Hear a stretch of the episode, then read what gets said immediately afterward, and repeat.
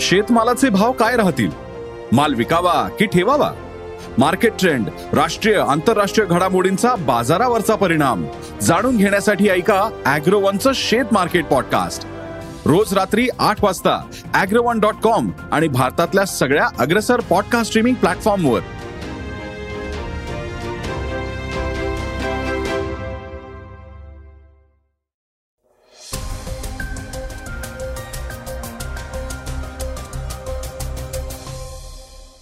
नमस्कार मी गौरी कुबेर. आता आपण ऐकणार आहोत आजचं सकाळचं पॉडकास्ट चीनच्या स्पाय बलूनवर अमेरिकेनं कारवाई केली आहे. त्यावर चीननं काय प्रतिक्रिया दिली आहे याबद्दल सविस्तर ऐकूया थोड्याच वेळात. मराठा आरक्षणाबाबत एकनाथ शिंदेंनी मोठं वक्तव्य केलंय. याविषयी ही अधिक माहिती आपण आजच्या पॉडकास्टमधून जाणून घेणार आहोत. महाराष्ट्राचे माजी मुख्यमंत्री पृथ्वीराज चव्हाण निवडणुकांबाबत काय म्हणाले आहेत हेही ऐकूयात आजच्या चर्चेतल्या बातमीमध्ये. चला तर मग सुरुवात करूयात आजच्या पॉडकास्टला जगात सापाची शेती करणारं गाव आहे. चीनच्या झेझियांग प्रांतातील नागरिक जिसी कियाओ गावात स्नेक फार्मिंग करतात. इथले लोक हे सापांचं पालन पोषण करून जीवन जगतायत. आश्चर्याची बाब म्हणजे या गावातील सापांना अमेरिका रशिया दक्षिण कोरिया जर्मनी यांसारख्या देशांमध्ये मोठी मागणी आहे. आणि त्याचबरोबर चीनमध्ये सुद्धा सापांना भोजन म्हणून खाल्लं जातं जी सी कियाओमध्ये तीस लाखांहून अधिक साप पाळले जातात. या गावात एकोणीसशे ऐंशी सालापासून पारंपरिक शेती न करता साप पालनाचा व्यवसाय केला जातोय. गावात शंभरहून अधिक शेतकरी असे आहेत जे कोबरा अजगर वायपर रॅटल स्नेक यांच्यासारख्या विषारी आणि बिनविषारी अशा तीस लाख सापांची शेती करतात. सापाची अंडी हिवाळ्यात उबवतात काचेच्या किंवा छोट्या लाकडी पेटीत सापांची पिल्लं पाळली जातात. ही पिल्लं मोठी झाल्यानंतर अमेरिका रशिया दक्षिण कोरिया जर्मनी यांसारख्या देशांमध्ये विकली जातात.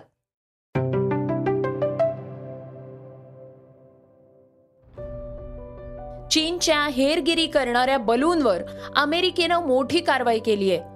गुरुवारी अमेरिकेच्या मॉन्टॅनात दिसलेला संशयास्पद चीनी बलून पेंटागॉनकडून पाडण्यात आलाय. आता चीननं यावर तीव्र नाराजी व्यक्त केली आहे. तो हेरगिरी करणारा बलून नसून ते एक मार्गापासून भटकलेलं नागरी एअरशिप होतं असं चीननं म्हटलंय. बलून नष्ट केल्यानंतर तो समुद्राच्या पाण्यातच पडावा अशी योजना आखण्यात आली होती. या स्पाय बलूनचे अवशेष भाग जमा करण्यासाठी समुद्रात जहाजं तैनात करण्यात आली होती. जहाजांच्या माध्यमातून बलूनचे जास्तीत जास्त अवशेष जमा करण्याचा प्रयत्न करण्यात आला. हा बलून अठ्ठावीस जानेवारी रोजी अमेरिकेच्या हवाई हद्दीत आढळला होता. जो एअरबेस आणि स्ट्रॅटेजिक मिसाईल्स हे ज्या जागी असतात अशा संवेदनशील क्षेत्रात उडत होता. स्पाय बलूनच्या या प्रकरणानंतर अमेरिकेच्या परराष्ट्र मंत्र्यांचा चीन दौरा रद्द करण्यात आल्याची ही माहिती समोर आली आहे. श्रोत्यांनो मराठा आरक्षणाबाबत मुख्यमंत्री एकनाथ शिंदेंनी वक्तव्य केलंय. ऐकूयात त्याबद्दल. मराठा समाजाच्या आरक्षणाची बाजू सर्वोच्च न्यायालयात आणखी प्रबळपणे मांडण्यासाठी तसंच न्यायालयीन लढ्यासाठी एक टास्क फोर्स स्थापन करण्यात येईल असं वक्तव्य मुख्यमंत्री एकनाथ शिंदे यांनी केलंय. मराठा समाजाला आरक्षण मिळवण्यासाठी एकजुटीनं लढा देऊ. मराठा समाजाला आरक्षण मिळालंच पाहिजे. ही आपली सर्वांचीच प्रामाणिक इच्छा असल्याचं मुख्यमंत्री शिंदेंनी म्हटलंय. सारथी संस्थेचा विस्तार आणि अण्णासाहेब पाटील आर्थिक मागास विकास महामंडळाकरता निधीची कुठलीही कमतरता भासू दिली जाणार नाही.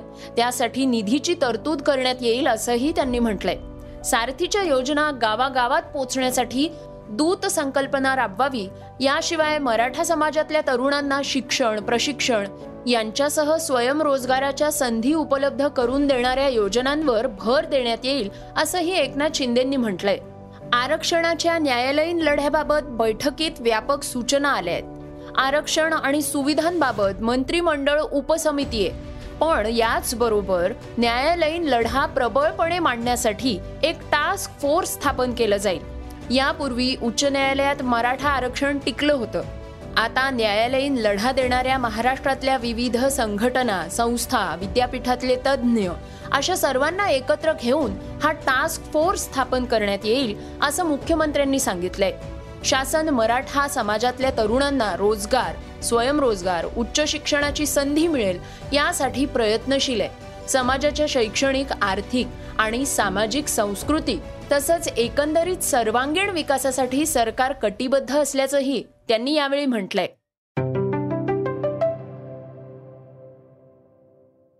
श्रोत्यांनो आता आपण ऐकूयात आजच्या वेगवान घडामोडी. बागेश्वर धामचे प्रमुख धीरेंद्र कृष्ण शास्त्री सध्या वादग्रस्त वक्तव्यांमुळे चर्चेत आहेत. आता त्यांना समर्थन देण्यासाठी दिल्लीतल्या जंतर मंतरवर धर्म संसदेचं आयोजन करण्यात आलंय.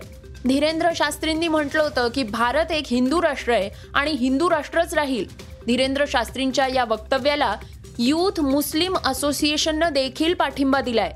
आम्ही संतांचा आदर करतो. संतांबद्दलचं चुकीचं वक्तव्य आम्ही सहन करणार नाही. बागेश्वर धामच्या पाठीशी आम्ही आहोत.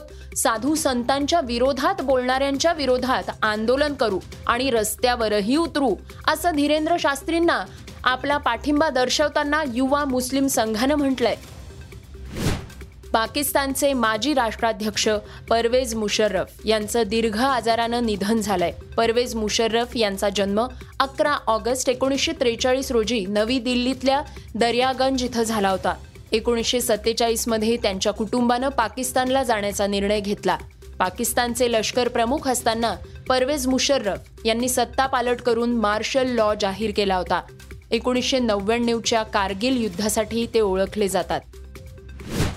Three idiots. या चित्रपटानं अनेक वर्षांनंतरही आपली छाप टिकवून ठेवली आहे या चित्रपटानं तरुणाईला भुरळ घातली होती.